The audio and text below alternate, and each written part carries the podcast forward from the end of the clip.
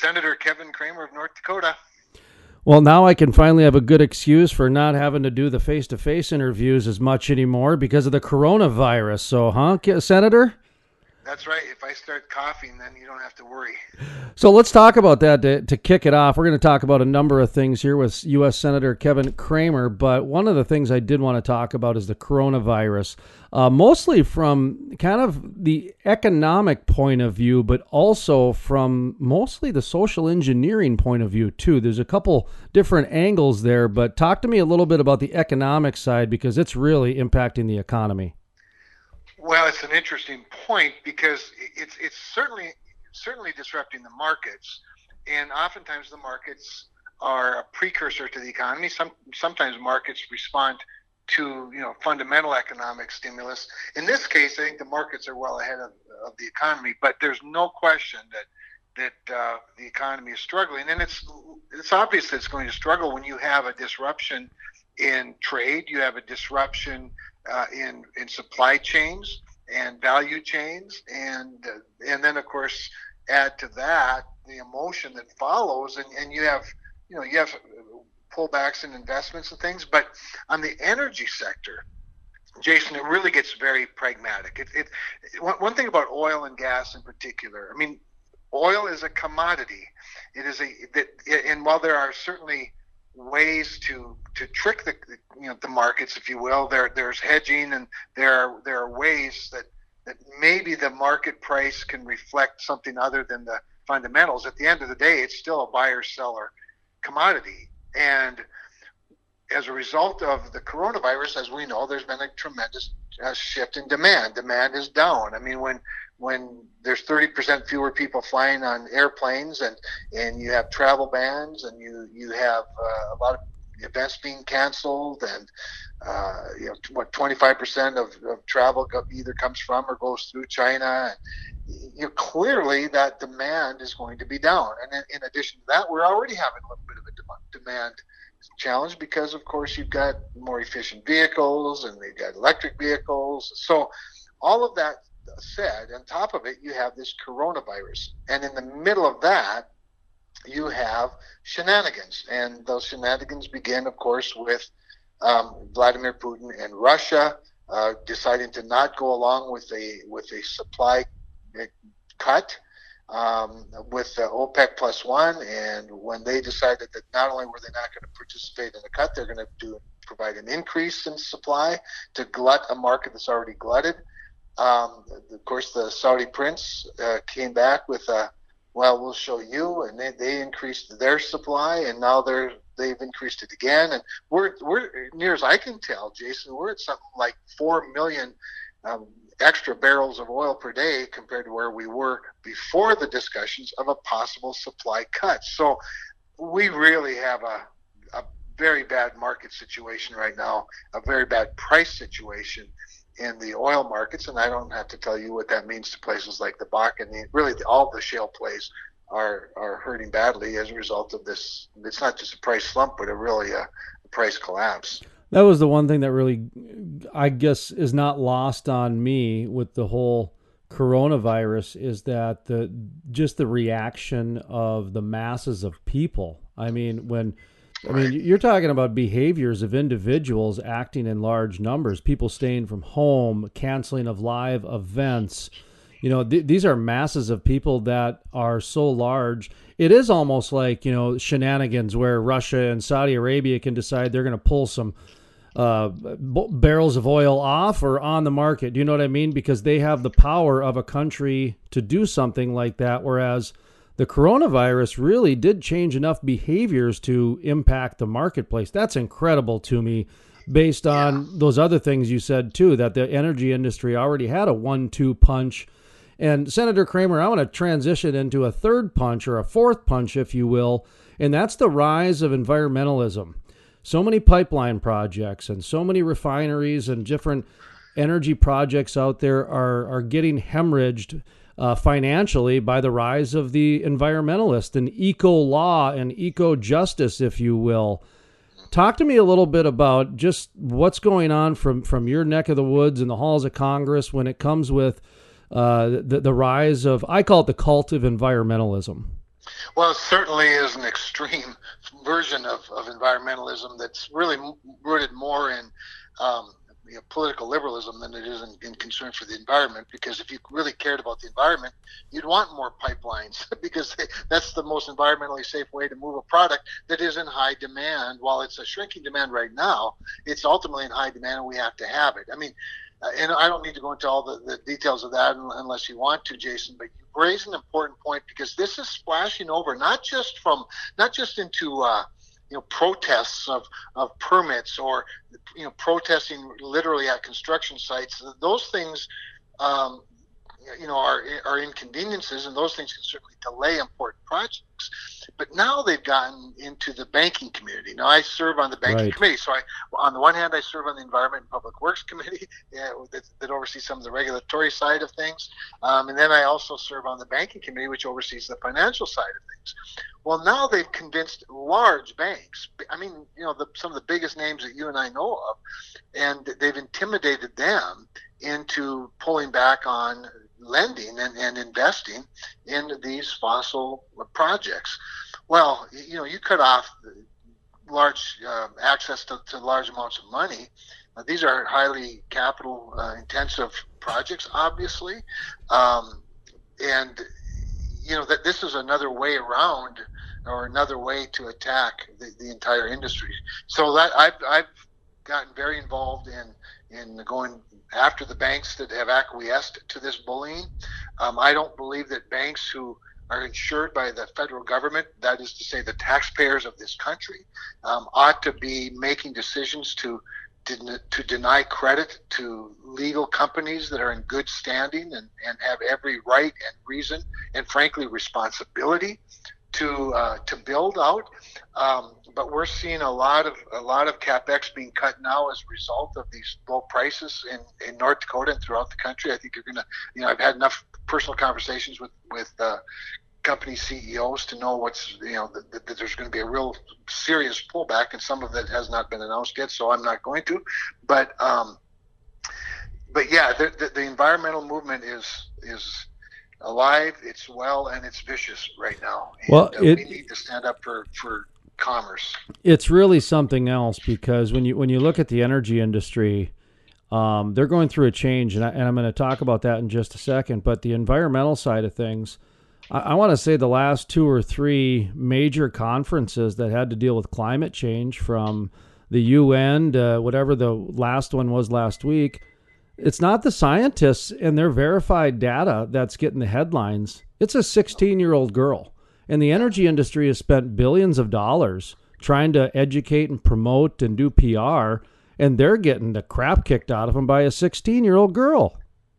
Well, that's because our media loves that. They I know that sort of activism. They love that level of, of emotion, and it doesn't have to be practical. It doesn't even have to be true. It just ha- just has to be sort of romantic or sexy. And and they run with it and it's become very irresponsible jason. That's why that's why forms like what you provide the type of formats you provide in, on the radio show on the podcast um, in print i mean it's really important that a more balanced view gets out there because it's more educational rather than emotional. And unfortunately even our large financial institutions can fall for that and certainly our large media for it. Well, and we've been trying to explain that for a while now that this this rise of environmentalism is real and it is impacting the legal system and it's impacting the banking system to where like you said now that E was it ESMP, ESG, there's two different acronyms whether you're a company and and, and whether you're a specific organization, but you do. You you're having to get certified now that you're environmentally conscious. So that part of the industry is changing is, is how we get banking. I've been saying this for probably the last three, four years, Senator Cramer, that um, CEOs like Harold Hamm have been on the show back in 2012, 13, and, and, and beginning of 14 when it was $100 oil. Boy, we could get the CEOs no problem. Now it's like a rare albino, albino elk sighting, man. They're just, they're hard to get to nowadays.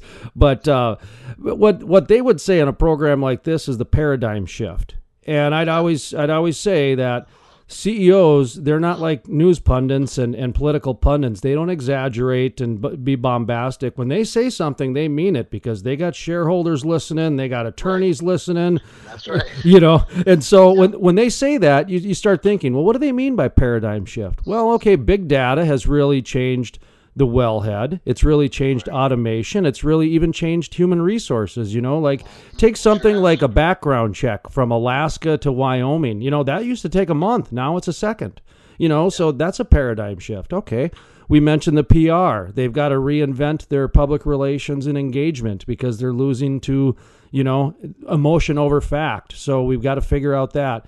But then you started looking at the bailout Boy, if the energy industry took a bailout, that would be a major change because the initial knee jerk reaction was no. You know, Mike Sommers from API came out and said no right away. Uh, Senator Cramer, you, you know that this is a tough subject right now because of all the things we just talked about from OPEC to Corona to oil prices that you know when you start mentioning bailouts and things like that with the energy industry boy that would be a big change if the energy industry took a bailout but i don't know. I'm not sure what to even think on this one. Yeah so it's, it's very interesting and you're right mike has come out against the bailouts as has apx they, they represent sort of um, mid-size and, and, and up um, companies uh, independent producers association of america uh, they've said the same thing. Um, DEPA is, is another organization that's one's headed up by Harold Hamm. None of them are asking for a bailout. Uh, you know, there, there are various various things that we're hearing from from them what they'd like. One of the major things is, we've been talking about capital and access to capital and capex. Um, at a time when when the price is thirty dollars, the, the one thing that is happening, of course, is that interest rates have come down to where money's very cheap. At least you know credit is very cheap, and um, and it's probably coming down even further. I think access to liquidity um, is, is a pretty big piece of it that, that, that I think helps the industry a lot. Um, the good news is that they've been on a pretty good run, although prices, you know, recently have been have been low. Um, you know, they, have been in a, they've been in a pretty good spot. Um, Harold and, and, and the folks at DEPA are looking for po- possible investigation into anti-dumping, you know, anti-dumping laws by mm-hmm. Saudi Arabia, mm-hmm. and I think that's relevant. It's certainly worth looking at, and they ought to be aware of it because I think it does fit. I think that, you know the, the, the documents that I've looked at, the history of, of anti-dumping and how it's been applied, um, makes sense. Um, but even that is not natural for the oil man because the oil man likes free, open global markets, and we are the stabilizer in those markets. But when you have big market players like um, Saudi Arabia and, and, Russia manipulating the markets the way they are, I think they, I think they have a case to be made, and that they should be reined in. On the other hand, um, and, and, by the way, I, I, also think that I do think there are some diplomatic things happening that hopefully will be successful along those lines. I, I signed a letter yesterday that Dan Sullivan, Dan from um, Dan is from Alaska. He and I put together a letter to the Crown Prince, Saudi Arabia, saying, knock it off. Um, you know, we are your ally. We've been your ally. We've defended you when it wasn't easy to defend you, and you ought not be dancing with Vladimir Putin. You better get your act together. So we, we put it on him pretty heavy and got a number of other senators uh, to sign it. And, and I think there's, you know, I think there's some movement taking place, but you can't keep the pressure off either. Um, but other, I think other, some of the other organizations, other, other companies, they, they, they would, of course, they want a, a resolution to the to the price war between the two big uh, the two big producing countries, but they also um, you know they're looking for capital, and and uh, I think we can do some things to free up more capital, and some of that we can do in the regulatory side as well, Jason. We know we often talk about low interest loans. You know, what can the Federal Reserve do to to you know to provide more liquidity to the banks? I think they're they're doing that. I think you're going to see interest rates at or near zero next by next week um, and um, all of that will have some certainly some stimulating uh, benefit. But you know, maybe maybe there are some things on the regulatory side as well to, to drive down some of the costs, the, the unnecessary costs of whether it's pipelines or drilling itself, or frankly banking itself. Um, you know, we have a great distribution system of banks in this country. It doesn't have to be the federal government um, that's providing the money, but but some of the regulations prevent these banks, who, by the way, have lots of cash. They, they, the banks themselves are fairly li- liquid because um, they've been required to be. uh, as a result of you know former uh, legislation. That's what I always try to tell people is that even during a recession, there's still a lot of money out there. It's just more centralized, and you got to go find it, and you just got to build a better mousetrap or have a better steak sandwich at the end of the day. I mean, the money's still out there. You just got to go get it. And yeah. You know, uh, the, the conversation though about a bailout or not to me was just it was so interesting, and then the quick reaction back, like you know, it was almost like offensive. You know, like we they were offended right. that even the thought was there, but the, the, nevertheless, the conversation is being had. Another conversation I, I do want to ask you about if you have time is something that we've been pontificating here a little bit about, a little bit for fun because we try to be more non-political and get more to more of the facts and the issues and that sort of thing. But uh, is you know the flaring issue. You know, it's obviously it's it's not only is it a problem, but it's it's easily easy to point a finger at it because you can see it and you can take pictures of it and right. people don't like right. it so you know it's it's really even not that dirty but it's just it's it's it's easy to point a finger at so uh, we started saying, you know, let's say, let's just take a look at wind and solar energy. Okay, they've gotten subsidies for 30 years, and they've they've put milestones out there, and they haven't really hit any of the milestones. And wind wind energy is still not affordable. Um, it's not reliable. And cell phones, cell phone, I'm sorry, uh, uh, solar energy still not reliable and affordable either. And it's it's not a bash on the industry; it's just where it's at and they've gotten 30 years of subsidies. So I've often asked the question what if we shifted some of those subsidies over to natural gas? So maybe these crazy, clever scientists that are sitting out and sleeping at well sites checking monitors can help solve that flaring issue. Maybe we get some new super plastic at the end of the day or new, some new super feedstock. Who knows? But my point is, is that if they were subsidized, they might be able to solve that flaring issue. And then, of course, the industry gets upset because the word subsidy comes out. Well, now I see that somebody in the halls of Congress is starting to talk about a natural gas tax. So I'm going, okay, we should go back to the subsidy shift now. Um, talk to me a little bit about that whole thing when it comes to is that anything that you know that you could even look at as a as a shift of subsidies to to help that flaring problem? Because that that is truly a solvable problem in the next five to ten years. Well, we, we know it is. I mean, the, the biggest challenge we have, of course, in North Dakota is that it, it's it's a byproduct of the oil itself, and the oil comes out rather easily and rather quickly. And there is an existing infrastructure for a lot of that.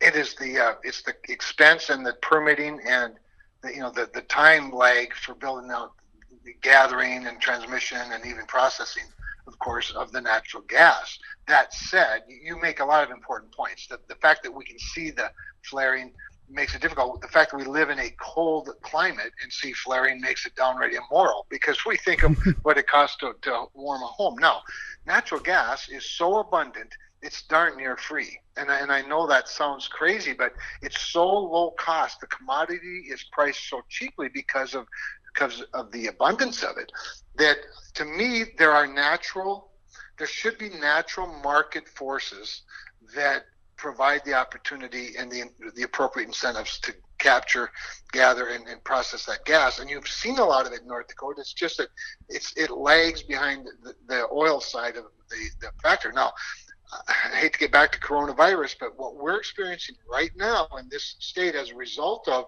this this price crash in oil, you're going to unfortunately see a slowdown in the build out of natural gas infrastructure. Whether that's, uh, you, you, as you probably know, I mean, there, there were some large, um, there are some large uh, plans for natural gas processing facilities in the state th- this summer. Um, I, I, don't know anything yet, but I'm, I'm, watching, reading the tea leaves, and I'm very concerned that some of the infrastructure that would have provided some of the relief, and not just relief for the flaring, but now use for the natural gas, whether it's processing and sending down the line or sending down the line wet to uh, to other processing facilities, uh, you know, at some point maybe some sort of a hydrocarbon or, or you know plastics facility all of those things are going to have great setbacks now as a result of price. Your question, however, is about subsidizing it. I think there are other ways to do it than subsidizing. I, th- I think that there are. We should help incent the appropriate market forces. For example, I met a couple of weeks ago in my office uh, with somebody who's actually become a bit of a, an international friend. I think I've met with him three times now, but um, it is the uh, the energy minister from Poland. They would love to buy our natural gas rather than than Russia's. Um, we have big things. Uh, they remember when, when Donald Trump uh, took so much criticism for suggesting to Angela Merkel that she should um, you know, change her views on the Nord Stream 2 uh, pipeline uh, and, and help rather facilitate the, the build out of a, of a pipeline infrastructure in Europe that carries American gas. Um, there's a lot of demand globally for what we produce here in the United States.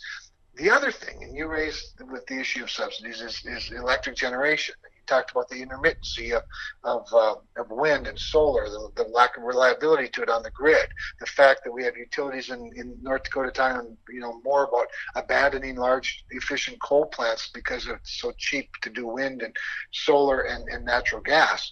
Well, guess what? We just happen to produce a lot of natural gas in, in, in North Dakota as well, and we happen to have a lot of electric infrastructure. But um, you know, we, we need to find ways to use that gas because it's a precious commodity, even though it's a low cost commodity right now. Um, but the best way to um, you know to get a better return on your dollar is is to um, you know to use more of it, and you know demand creates uh, you know creates price. So um, I, as you can tell, I'm sort of I'm sort of lukewarm at best to the idea of subsidizing things, but we can. I think there are some more natural market forces that we can help incent. No, I agree. I'm not a listen. I'm a you know, here's a little insight on me. I helped start the Teenage Republicans in my high school, and you know, so I mean, to, to, to, the core. But I'm I'm one of those old school, like I guess they call them, was it Goldwater kind of guys? Government yeah, stay out no, of my checkbook. Right. Government stay out of my you know personal life. But hey, I'll help you build the roads. You know, we we yeah, want some right.